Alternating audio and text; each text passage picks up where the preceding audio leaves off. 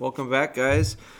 Uh, I'm gonna jump into it. I've got, I've got a running list of topics to talk about. I've been taking some notes on my, on my phone, um, trying to get better at trying to when I think of something, make a note on it. In general, not just for podcasts, but um, article topics and all sorts of stuff. So I've got quite a accumulation going right now. I don't remember the last time we recorded one of these. Uh, it's a week at least, and it's been, felt like months. Um, we are coming off of we had I always call it kind of workshop week. We did a workshop last weekend, handlers workshop, and they are I really enjoy them. Uh, we do a couple of them a year. Did one last weekend. That was a foundation workshop. We've got another one scheduled in two weeks, not this coming weekend. This is a holiday weekend coming up, and then we've got a, a, a second workshop for, for foundation the following week, first weekend in June. And I I really like. We're gonna do a. a we'll do a podcast specifically to talk about that workshop. This last one that we just did, we did a next steps workshop. Do we do a podcast after the next steps workshop? Yeah, about it? but Did I we- think it was about it. Okay, but I, I I know in the past we've done some because every every workshop we do, I I, I take away multiple things. I, I'm not going to say I take away a new th- one new thing, but at minimum I take away a few new things, and I don't think that'll ever stop. Um, I think part of the reason that it happens is is because we have a whole new group of people. Uh, we had 16 people, 15 people um, that came. I, I had 16 on my list, and I realized that one of the people had backed out. So um, that was okay. There was no problem. We ended up uh, with with a smaller group at times. Um, we changed the way our workshop went. I'm not going to get into the workshop too deep, but um, I took a lot away from it. Um, I'm I'm optimistic that those who attended took a lot away from it as well. I think um, it's a it's it's it's definitely worth a podcast on its own. There's also some things that have happened recently here that 100% are going to be worthy of a podcast. When I say worthy, I mean they're just deep enough. They're there there's enough there to them that I want to make sure that I dedicate some time to it. Um, some of those things are tough, going to be tough ones to do for me personally. Um, and and it's a combination of I'm waiting on a few more, I'm waiting on on on a few things um, before I discuss one of them. Um, and and it's gonna I, I I need some clarity. I need a little bit of time uh, as well. And so that's that's that's another one on my list to do. Um, jumping into this, going right into this one. This one is an Instagram uh, message. Comes from Sweden actually, so pretty cool. Uh, lot of lot of international following. I would say more from Instagram. Instagram seems to be a heavier one, um, and I really enjoy that. Sometimes there's a little bit of a struggle because there are some cultural differences. Um, some of it's language, some of it's just the way way people do things differently in different areas. Um, but I think what's real interesting is, and we talked about this a little bit at the last workshop, was regardless, we had some real int- we had we had a variety of breeds um, there. We were going to have a variety of breeds coming up, um, which is cool too. It's it's a that's part another reason why I like them. New people, new dogs. Um, but the the one thing that always shines through, and I just time and time and time again, it proves itself, um, is that a dog is a dog and a person's a person, and I don't think it's it's necessarily that dramatically different. And that means if you're in Sweden or the U.S. or Northern Ireland or uh, you name it. I mean, we've there Australia. We see a lot of uh, following from Australia and New Zealand. I think New Zealand's by Australia, right? So we do we get different messages from different people um, with some regularity. Now, this this message came from someone that this is the first message I've ever gotten from them. So I'm gonna get right into it and, and start talking about it. Um, he said himself, um, this might be a topic for your podcast. Now, I didn't look at it that closely. Yeah, Andreas. So he said this might be a topic for your podcast, although it's a spaniel topic, which again I don't know that it matters. Um, he says, "Hi from Sweden. Just got to say, I love your podcast. You have a very structured way of delivering your message, and the analogies to the chil- to children make sense. I have a one-year-old cocker who, as soon as I let him run free, goes hunting. Sometimes he catches scent, he can run off, be out of sight for one to two minutes. He also, on two occasions, flushed hares and ran after them until they've got away. Since he was two months old, we, me and my wife, have been rewarding recall with treats and or petting. Obviously, this has not worked. We do we had no problem recalling him before his hunting instincts awakened. Keeping this in mind, it's obvious that the flushing has worsened the recall. We sometimes shout at him in growly voices when he's beginning to run off, but that hasn't had any effect either. Also, when he's hot, quote unquote, he doesn't listen to us when we're firm, even if he's on a leash. What to do? So, I first off, I think there's a couple things here. Um, so, and I, I'm pretty, pretty, pretty easy to understand um, Andreas's message. So, I don't think it's a, I don't think there's a language thing here. Um, probably words things a little bit differently than I do. Um, I read it more how I perceive it, so I didn't read it necessarily word for word, but very, very close. Um, I don't think there's any confusion there. Um, i am just going to pick it apart and go through it here. So he mentions the analogies that I make with children, uh, I, and and that is that I oftentimes refer to the dog part co- comparable or similar or very similar to. Um, there's a lot of parallels with raising kids, and I mean that. And and this is another topic um, that comes up, that has come up. I've messaged and that it was Instagram as well.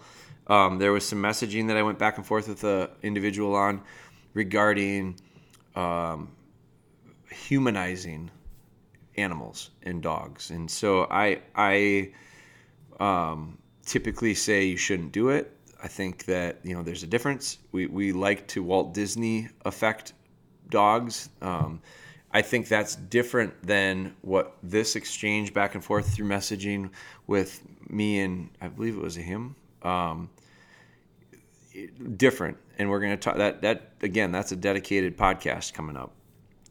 But the idea of analogies to raising kids, I think, is not necessarily so specific and and exact as it is the idea of I think it's real important for kids to understand right and wrong.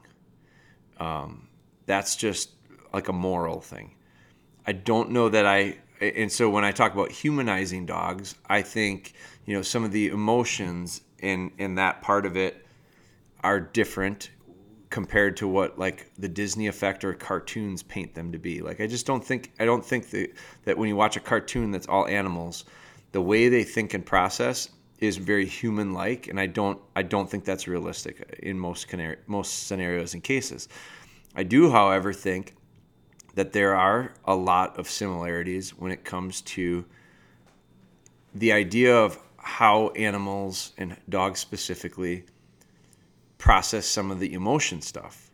I do think they've really fall in love with us. I think we really fall in love with them. That was what came up. That that word in particular is what came up with the messaging that I went back and forth with this guy on. So we're going to talk about that later. But the idea that using analogies to children, I think more specifically, it's like understanding that when we raise kids, there are some certain things that I think work really well for me personally that I take a similar approach to when it comes to a dog. Structure is one of them. So, you know, yes, kids are different than dogs, but no, I don't think they're that different with the idea of a dog thrives on structure. I think kids have a tendency to as well.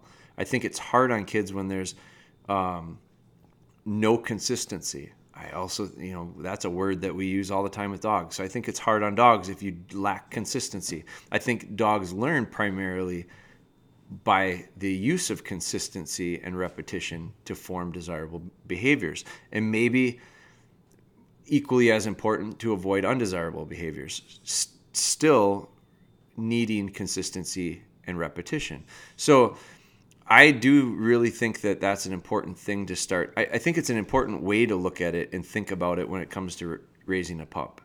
And I, I've made a point over the years to use the word raising as opposed to training more often than not because I just think that it's got an effect to it. That word, the, the language that we use has power and impact depending on words chosen and uh, not to go off on another direction but like i'm i'm writing i'm writing more these days.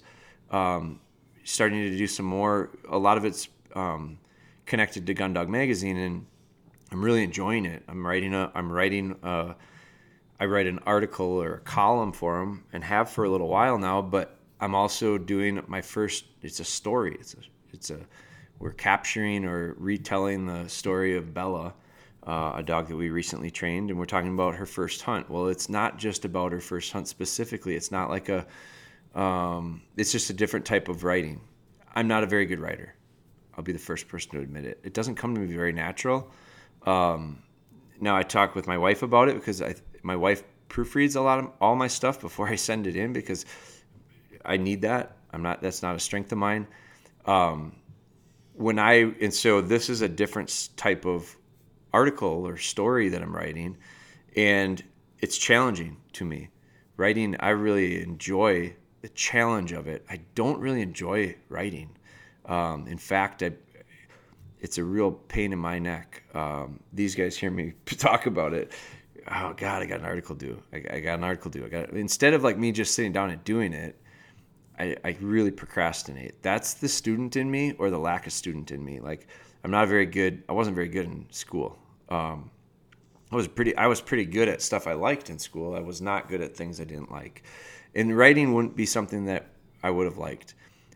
I like it now because of the subject, and I like it because of the impact that I think it can have. It's different than a video. It's different than um, a podcast. It's just a different form, and I, I also think it makes me think more. So I'm I'm doing it for a lot of personal reasons of of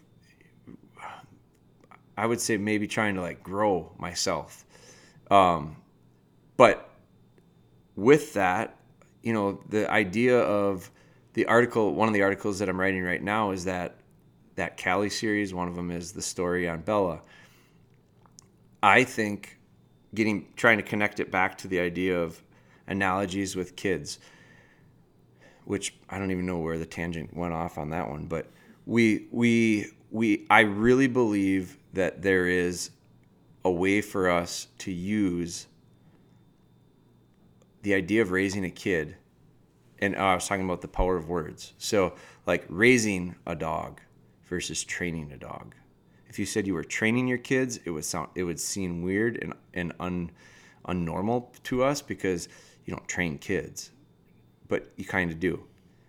The word though itself means so much a different meaning. It has a different perception when you say it. So, so I appreciate him recognizing that. Now, let's get into his question of I have a one year old cocker. As soon as I let him run free, he goes hunting. And sometimes when he catches scent, he'll run off and be out of sight for one to two minutes. And one to two minutes doesn't seem like a lot when I read it, but I know what one to two minutes feels like in the field. Uh, it feels like an eternity you know it's it's and it's scary and your dog's out of sight and they're clearly you know i we laughed about it this weekend at the workshop. One of the dogs that did a demonstration i think ran a lap around our pond um, which isn't a huge pond but it would take me a, it would take me a while to run all the way around. It i mean i'm talking 30 seconds for sure at least. Uh, and the joke was i think it took less than three seconds for the dog to leave the side go all the way around the pond and come back like it really, they, they in one to two minutes, a dog can really cover an awful lot of ground.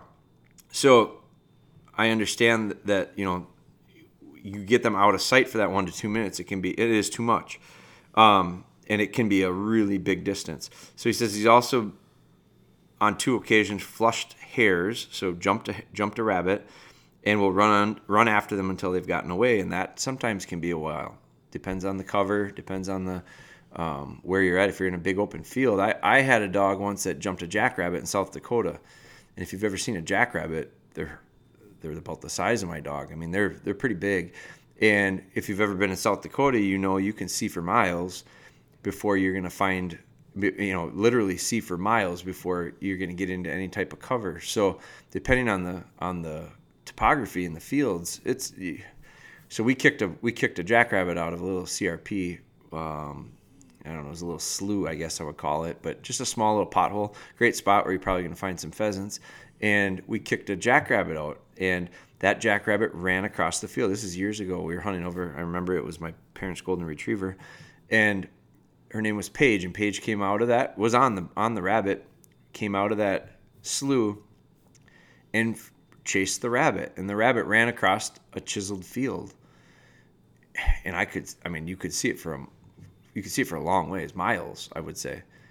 And Paige relatively untrained, real natural hunting dog, nice little hunting dog, but relatively un, untrained as far as formality. Um, gave chase and she ran and ran and ran and she and you weren't stopping her. I didn't even carry a whistle at the time.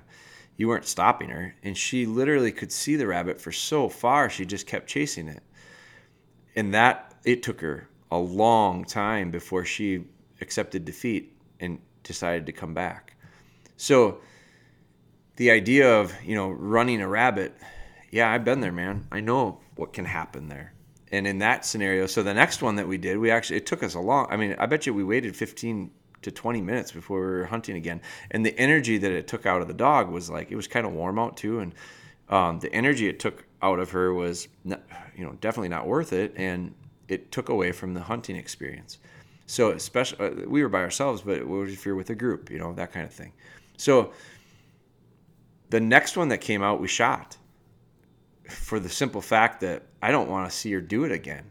So we kicked another one out, and we we, we made a point. My dad and I both said we're going to shoot them so that she doesn't run them, run and run and run and run, and we have to wait for this whole thing again. So I've been there and I know what that's like. Um, you said here since he was two months old, my wife and I have been rewarding recall with treats or petting, but obviously this hasn't worked. I don't think that. No, you're right. It probably hasn't worked, which g- goes. You know, this is a bigger can of worms when it comes to treat training. I'm not against treat training. Um, I don't use it much. Recall would be one thing that I might use it with early on with a little puppy. I might use it for sit with a little puppy too. I phase it out pretty quickly. And the reason I do that is because I think it's a trick. I think it's like a trick for the dog and then you pay him with the food. And I think I have seen where you stop paying them and the trick fades away. Um, that's bribery, in my opinion. I don't like that. So I want to. I think that training should be shaped. It's a behavior that gets shaped, and the use of treats and and, and kibble and whatever can help you with that. I just look at it as from a from a timeliness standpoint, from a time frame standpoint I think treats and that can speed things up greatly. I think it can get things done a lot quicker. The problem is, I think they get done oftentimes incomplete, and then it shows up later, and then it takes longer in the big picture to actually get solid, get it to be true. And so I think the same can be said about collars. That's why I don't use collars. Like I think I think people use collars a lot because it speeds up their training. And I and and depending on and we're not going to get into that, that those weeds either, but like I think it's very temporary. I just don't think it's long term. I don't think it's I, I don't think it's complete. I think it's incomplete. So I think that you saw that, you're seeing that. Um, based on what you've said. Now I, I'm not against the idea of little kibble to reward that stuff early on, especially to get a food motivated dog to come to you. But I just think you got to phase it out and have behavior, good behavior, which is good decision making, which comes back to the idea of raising, not training. I think that's the that's the key to this. Um, now the the thing is, is the dog's a year old right now, so you're gonna have to approach it differently than you do when it was two months old. Because when it was two months old, probably could catch it I mean, we're talking two months old is eight weeks old. We're talking the puppy just came to you. So you can catch them. You can usually catch them up to about 12 weeks, I think. for the most part. I don't want to turn it into having to catch them. I think those first few weeks are very important to start to shape the behavior to be the way we want because it's that's that's a real moldable thing. As they get older and these habits start to form, it makes it more challenging, which I usually just say just figure it'll take a little bit longer to to correct. And when I say correct, I mean like right, put it in the right direction. So, uh, we had no problem recalling him before his hunting instincts awakened. I think it probably it might not be necessarily that the hunting instincts were awoken. I think it might be that the dog got big enough, fast enough, bold enough, and confident enough to start show, showing you some behaviors that you just don't don't really like. Um, so, but either way, they're here. So now you have to deal with it. Um, keeping this in mind, it got worse as the flushing after that flushing, which once the dog gets rewarded, because I think the dog probably looked at that as a reward, kicked up some rabbits and got to have a fun chase. Um, so that to me, you know, you're right. It probably gets worse because it's a slippery slope. I'm actually in the process of trying to like do what your dog did with Callie. Callie is a dog that we're training, and we have the opposite problem of what you had. Our dog stuck to us too close. We're trying to get her to loosen up and reel out. It's it's it's a different problem. It's on the opposite end of the spectrum, but it's still a problem. And it's still requiring me to figure out how to do it. Instead of tightening up, I, I need to loosen her up. Instead of being loose with yours, you need to tighten it up. So then you say we sometimes shout at him with growly voices at, when he's beginning to run off, but that hasn't had any effect. Also, when he's hot, when I and I don't know if when you say hot, you mean like temperature wise or excited. Either way, I think it's hot is if it's temperature, it's just focus the ability to focus, I think you can respond to that differently than if it's excited. And so we'll talk about both of those. Um, it doesn't listen to, listen to you, even when you're firm and even when he's on a leash. Now, there's one answer is take away the ability for the dog to have the failure. And so I don't like using long leads. I don't like using check cords. I think they're crutches. And I think a lot of times we use them as a crutch and and if you can't ever get off the crutch I would have preferred that you figured out how to walk without it in the first place. So a long check cord, and I have a friend that I just trained with, um, just trained with him last week, and he's got a dog right now that's, I think he's about a year, and he was an imported dog at six months, and he's really he's having some issues with the dog. He's having some struggles with it, and so he does not let it out and it was running off. And so he doesn't let it go out and work without the lead. He doesn't hold on to the lead. He lets the dog drag the lead all over. So he uses a basically a 30 foot check cord, same cord that we use for uh, tracking leash as a tracking lead. Um, it's a material that that works pretty good for that, but it's something that he's working to try to get off of because he doesn't want to have to have that dog on that, and I wouldn't either. But he uses it as a backup plan because the dog has run off several times, and he's trying to avoid that habit strengthening and, and reforming itself regularly, which all it does is shape the behavior. So let's go back. I, I think you can't roll back the clock, but for someone who's listening to this that has one that's a little bit younger, this is your opportunity to do for that person to maybe avoid some of the stuff that you're seeing. Um, it's also a way for Andreas to recognize maybe why he is where he is. And he's probably not his last dog. And, you know, you're going to be able to maybe prepare for it better next time. It also is probably going to end up resulting in a conversation going full circle back to the idea of we're going to treat a one year old dog more like a puppy. Because how do you fix something? Regard, you know, that's a that's a common question that I get is how do I where do I start or how do I fix this? And I usually say regardless of the age of the dog, you start in the beginning. And the beginning is is sometimes different for different people, but in the big picture of it, the beginning is the beginning. It's where everything starts, and that that can be easily um, drawn back to one of a few things in its foundation, and then the foundation is heel sit stay come when i call you. Well we're talking about come when i call you. Control part of it. So I think one of the things I would do is work on not necessarily addressing the symptom where you're seeing it. Like you're seeing it in an area that sounds like it's got a little bit of a lot of bit of freedom. Um, so i think i wouldn't work on trying to correct it there. And i'm not saying don't go to those places anymore but don't go to those places with the ability for them for the dog to free run yeah. Now you're gonna say, but he's a year old, and I like to exercise him. And you know, every time I give, I, I can see it in people's faces when I tell them a fix or a thing to start working on. I can totally tell there are people that were at the workshop that I think shouldn't take their dogs off the leash for the next couple months. And they're older dogs, they're a year plus. And when you tell someone that, you got to keep them on a lead, they go, you can just see the disappointment in them they're frustrated with it. That's not how they want to raise their dogs. They want their dog. They want their dogs to be able to do what you do with your dogs. I want them to be off lead, and I want them to be able to heel with me, and I want them to be able to call them when they come to, and have them come to me, and all that stuff.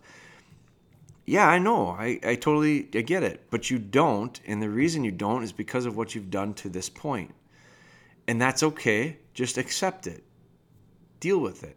So, something that I tell you to do to fix it doesn't mean forever it means until you start to see behavioral change. So if you're going to go out and, and let the dog free run and he runs off, catches scent, runs off, jumps a rabbit, runs off, you lose control. You can't get him back when you get a growly voice and you start hollering at him. Don't go back to those places and expect a change to have happened magically. It won't. What you need to do, if you have to go back into those places, is Go back into those places and work on heel.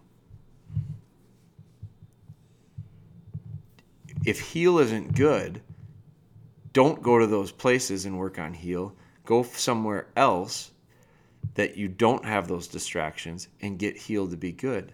Like, just because he's a year old doesn't mean you plug him into this phase of a dog. If he doesn't have the skills to be in that phase, treat him like the puppy because you wouldn't put a puppy in a situation like that because you would expect the dog to fail and go, well, he's too young for this. That's what you should be thinking. Well, he's too young to, for this. He's too young for this. He's too young for the idea of the freedom of running. It's not because of his age, it's because of his maturity level and his level of understanding when it comes to behavior. So, if you want to take them into those areas where you're going to run into that risk, put them on a lead and heel them. If you can't do that well, don't go there at all for a while. And when I say don't go there, you're going to go, oh, but I want to. Yeah, I know you want to. But I want to do a hell of a lot of things too that I cannot do until I have all the things in place to do them. I want to go hunting in the fall. It's September. I want to go hunting. It's October and birds are migrating. I want to go duck hunting, but my dog's not ready and they're three years old. Does that mean we should go duck hunting because they're three years old and the birds are migrating? Or does that mean we should work on getting them prepared so that next October they're ready? That's the answer, regardless of their age. And if you say, "Yeah, but I'm going to give up that first season or that seasons of training of hunting," yeah, and it's going to be miserable, and it's going to be miserable for the next 10 years on top of it. So you could give up what you've already given up and maybe give up this one season extra. And then if you commit to doing the work, you get seven years of good hunting out of them instead of 10 years of miserable. So when I say these changes, it doesn't mean forever. It means until you can handle it. And that might mean a month. It might mean six months. It might mean 12. I don't know how long it's going to be. But what you have to do is you have to recognize the sacrifice that you're going to make and the sacrifice that you're going to make so that the dog eventually can go into those situations and have success. And so, what do you do so you don't put them into the position to fail. And what do you do? Is you take away the opportunities for failure and you simplify your setups. And you work on the skill until the skill gets really good. And when I say really good, I don't mean like pretty good, you know, most of the time. I mean all the time, like great. Like there's a huge difference between pretty good and great. Pretty good allows erosion down the road and things to slip. Great means time to take the next step and work on adding another link to the chain. So get into an area and you can you i don't think this means go back go into your yard where things go really well. You know every we all have that. We all have that spot that they do it so well and we love showing it off and we want to show everybody that they can do it and they do it really well there. And then we move to the new spot and try to replicate it and they, we we have the the the line to fall back on is he never he never does it like this at home. He always does it right there. It's it's for a reason it goes back to when we were talking about in the beginning of this repetition and consistency. Dogs memorize routines. That's part of training. It's good. It's shape. It's it's it's allowing something to click and stick and register in the dog's head and translate from their brain to their feet. It's also not good if you don't move that anywhere else because they become so associated with the location that they memorize it due to the environment. That's a part. That's a real influential part of it.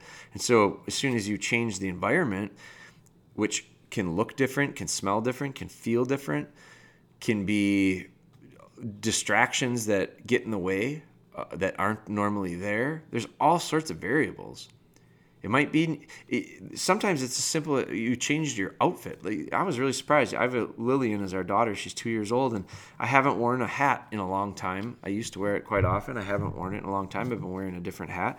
And she came home from school. You know, she's two years old. She's a little kid, and she saw me. Literally, she got out of the truck.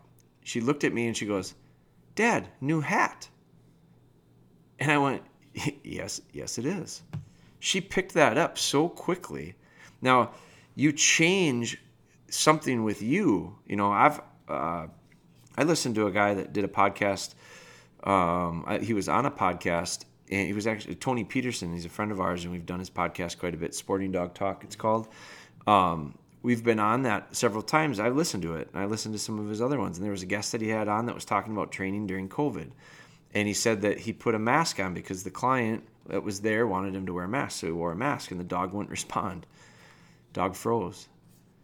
Uh, he doesn't train with a mask on, and so you all it did all it did was cover up the dog, the, the handler's face, and the dog locked up, wouldn't wouldn't handle. So you change things like that, it can create it can create some big issues. So what I want to do is I want you, Andreas, to figure out how to simplify this. It might mean in the hallway. Like it could be you, you got a one year old cocker. Set your pride aside and be like, hey, I'm going to treat it like the eight week old puppy. I don't care. No one's watching. Close the doors in the hallway, stand on one end, and have a session in that hallway until it's so perfectly every time you call the pup comes to you and when the pup comes to you hell i don't even care if you go back to giving it a bit of kibble if that's what it likes but do that for a day or two just to get the dog to respond with the idea of well come to him. He'll give me my kibble. I phase it out really quickly and i replace it with praise. One of the things this weekend that i noticed with some people was a lot of times it's it's too fast. We work too fast. And you've got a, a little cocker and i've seen cockers. They're not slow. They move pretty they move pretty quickly. They're pretty agile. They're real nimble. They're little little pocket rockets i mean they're they're there's a lot of energy there. I don't know that I've ever seen one that I would say moves too slow. Now, the Labrador is not necessarily the slowest dog either in most cases. And a lot of times we as trainers, and I see it a lot, create dogs that are fast moving, super fast, have a hard time focusing. They just move too fast. We had several of them this weekend. But I also had two two of them that I worked with. They were they were attendees dogs there was two different ones that I worked with that the best results came when the handler picked up the pace. These people that were here had been following us almost they all were. They all had followed us on social media or found us on social media one way or another. And so what i think is great is they were very, they were really cool. And part of it was their personality. They were just calmer calmer more relaxed slower slower paced. Um, so, so part of it was that the other part was I think they made a point of recognizing how many times I say to slow down. So they slow down, they slow down, they slow down. And the combination between their personality being that way and their willingness to like magnify it because they think there's value in it, which I think there is, their dogs responded almost so lethargically that I didn't think we were getting as much change as we should have. Like I just didn't I just didn't think we were getting the response. And this comes it comes back to being able to read the dog's body language. And so a couple of them I took the took the lead and I worked with them and I instead of slowing down, I did the opposite. I picked it up. I, I got a little bit of pep in their step. I got a little bit of bounce. Um, and it was amazing to see how much more responsive they were when we did that and it it got it it really was effective. And very unless i had seen that i would not commonly tell people speed things up in training. Like speed your pace up speed your tempo up. But we needed to there. And so it was a real positive thing. I think you may have a puppy or a year old dog in the hallway that you may have to speed it up depending on how it responds. You may have to slow it down depending on how it responds. I don't know because I won't be there to see it. But I think you got to think it both ways and be prepared. I talked a lot about this weekend, um, and this is why I love workshops because it gets me thinking again uh, differently because it brings me back to fundamentals. When I get away from workshops, I start drifting off into my own little space with the dogs that I'm working with, and I don't always have those reminders, those constant reminders of the importance of fundamentals. Partially because my dogs usually have pretty good foundations, which is really positive. I don't hardly ever run into problems with my dogs because of lack of foundation. Like that's usually not not the case. It can happen occasionally, but I, I've gotten really good at not going too not going too fast from that perspective. I have not gotten very good at not being aggressive with some of my setups. I bite off more than my dogs can chew. I test them a little bit more than I probably should. I need to get better at that, simplify and break it down into more steps. But that's an issue. I, I fully admit to it. And you'll see it if you watch our series because I, I do it and I show it, not intentionally, but it, it shows itself. So in this case, slowing down or speeding up may be the answer dependent on the dog's behavior and you'll have to make that call. And sometimes you'll have to try things because i'm going to tell you a few things to try but i always i think one of the biggest points we took away this weekend was a better a better understanding of the fact that if you have to think about it you're usually too late you need to become so comfortable with stuff that it becomes reflex and it just happens naturally and almost in anticipation of what the dog is going to do. And so, Andreas, I wish I had a black and white answer on that part, but I without seeing it, I won't be able to. But I'm prepping you to think about it ahead of time. And then from the hallway, maybe it's maybe it's a, a real controlled area in your garage if you have garages. I don't know in Sweden if they have a lot of garages. A garage for us would be a spot outside of our house where we park our car, or for in our case, we store a lot of stuff. I don't know that we've. I don't remember last time we parked cars inside. Uh, it's just we've got a lot of stuff. It's a weakness, but you can clean some of that stuff. I can clean some of that stuff up, and I can use it as a pretty controlled area with the door closed. I could go in the basement if I had an open space in the basement. You could go to my front porch that's a pretty that's an I love front porch my front porch because it's got a railing on it that the dogs can see through, but I can block it off so that they can't get out. They can see all the temptation and distraction. They can smell all the temptation and distraction. They can hear it all. They can't get to it. So sometimes you can go get this stuff and you can replicate this stuff um, at a park you might find a spot that has a really good configuration of fencing, and that helps for training. Sometimes we create our own. This is just reminds me. I was going to talk with two of the people that were in my retrieving group this weekend about building a corral, building a channel. You, and we I use snow fence. Like I use this plastic cheap fence that rolls up, and I use these little push stakes, and I push them down on the ground, and I create these runs. And Chris Smith, one of my good friends, that's one of our instructors for the workshop, he built a compound in his backyard with snow fence and he used it to develop some retrieve early on with his dog because the dog had the tendency to want to run off in big open spaces so he put it in the big open space but he confined it with a snow fence and then eventually he started to open the snow fence up and the dog recognized that it's still here. I still see some fence. I probably could get out if I wanted to, but after so long, it became such a controlled habit for the dog to go out and come back that he eventually was able to peel back the layers of snow fence and open up into this big space. And next thing you know, the dog is repeating the behavior through consistency and repetition. He's formed a behavior go out and come back, even though I have more options. And so the you know you with the idea of that that touches to the point of you've chased a rabbit and the dog knows that. So now we want to make sure we're not doing this where there's rabbits. Not for a long, long time. And then when we do, I think what I would do is set it up to have some real control. You might have somebody trap a rabbit for you. And you might have a it confined so it, it can't run off and your dog go. And you might work your dog past it under control and then be able to have the ability to say, no, leave it ah, ah, ah, no, leave it. And it responds and comes back to you. And if it doesn't, it runs off and it gets into that rabbit. Well, at least the rabbit can't run away and erode all the work you've done. And now you got a dog that goes on chase. You go up to the dog and you say, that's enough. And then you can get growly and control it because you can get a hold of that dog. And that's where I would firm up and make it very transparent, very clear, black and white. You have made a bad decision. Doesn't mean you beat the dog up. There's a fine line of pressure and praise. You can't put so much pressure on a dog that they over they bubble over and lose control. You can't put so much pressure on them that you break them. I'm not interested in doing an extreme one way or the other. I think it's somewhere in the middle, but I definitely and, and this is another topic that we'll talk about is pressure and praise. I am 100% confident in belief, the belief that I think it takes firmness, not being hard. I think it takes praise not being a briber, not being not being uh, uh, we're not going to negotiate with dogs for treats. It's not there's those are two extremes, and I don't I don't like extreme one way or the other.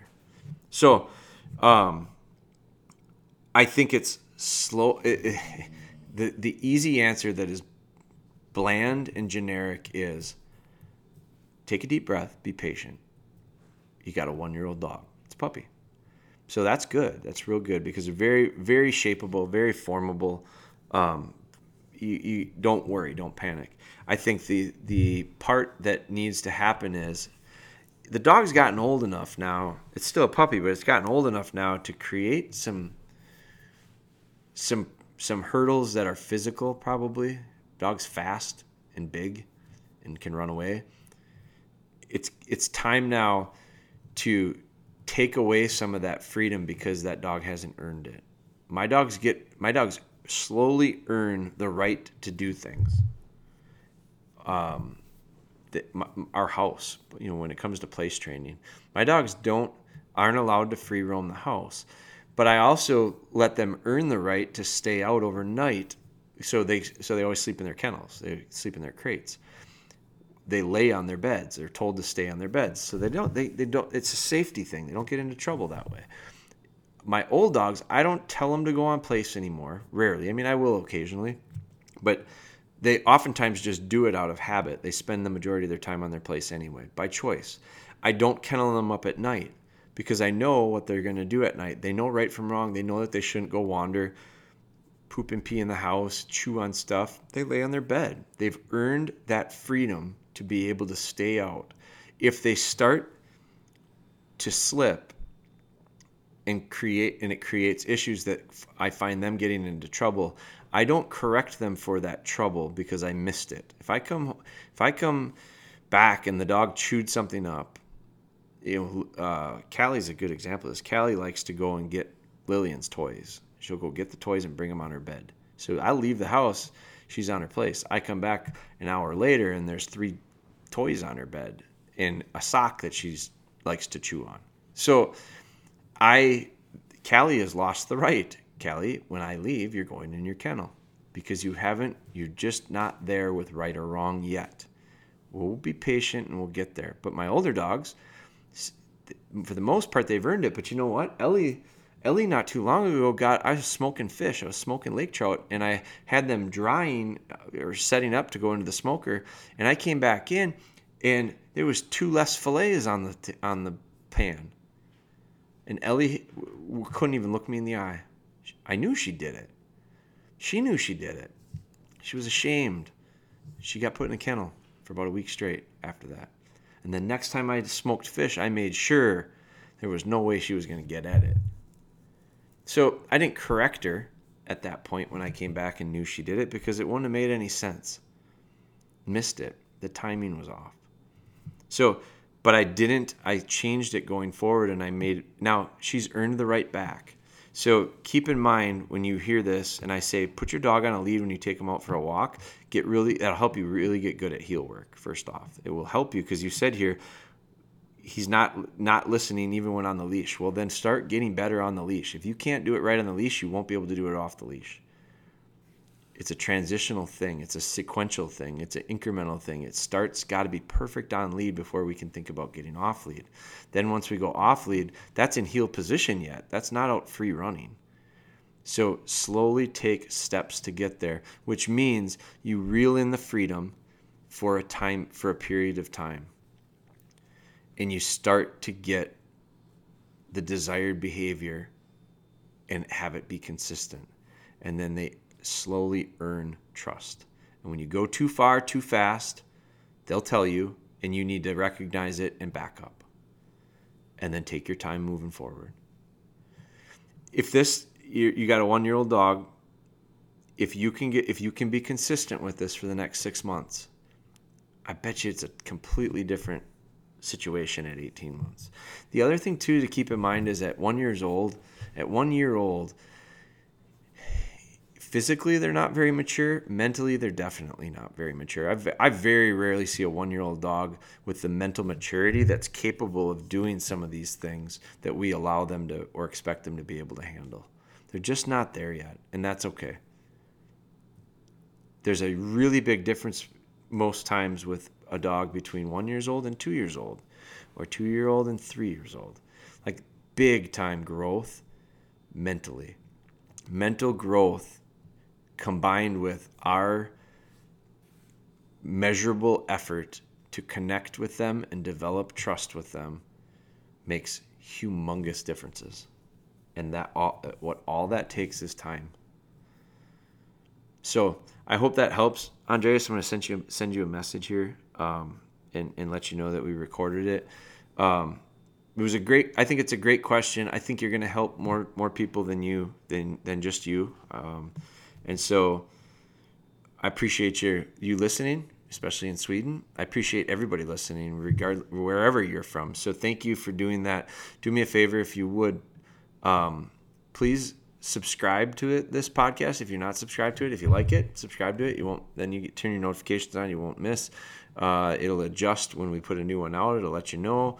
Um, and if you would do me a favor, this is a big one. I'm going to ask you, and I and I'm going to ask it very sincerely if you are listening to this on an Apple podcast, would you please leave a review? Is there stars and mm-hmm. writing? Could you do Could you do me that favor? Um, what are the other Androids? You could do Spotify. Spotify does that have a review? Yeah. If you're on Spotify, would you do me a favor? And Ben, will you do me a favor and show me how to check those? Do I have Spotify? I, I'm probably not. I okay. Know. So if you guys have the ability to do a review I'd really appreciate it if you'd do it for me. Um, makes a humongous difference because it allows us to be able to help more people because it helps with other people finding our podcast. Um, and and we're not a we're definitely not a big company and we're definitely not a real tech savvy company and we're definitely not the kind of company that probably has all the tricks or maybe the wallet or or checkbook to to get the the awareness out there that we that that some do and that's okay. I, it's that's fine. I'm fine with it. But I also think that the more people we help is is 100% our mission. Like the more people we can connect with and and give something that's going to add value to their dog, their dog, their relationship with their dog. Well, that's that's our whole that's our whole purpose. So, thank you guys for listening. I appreciate it so much. Uh, stay tuned. We're going to continue to put these out and like I said earlier, I've got a whole list of them that I think are going to be um, pretty strong, and that's in addition to um, the messages and the questions and the comments that keep coming in. So thank you guys for your support.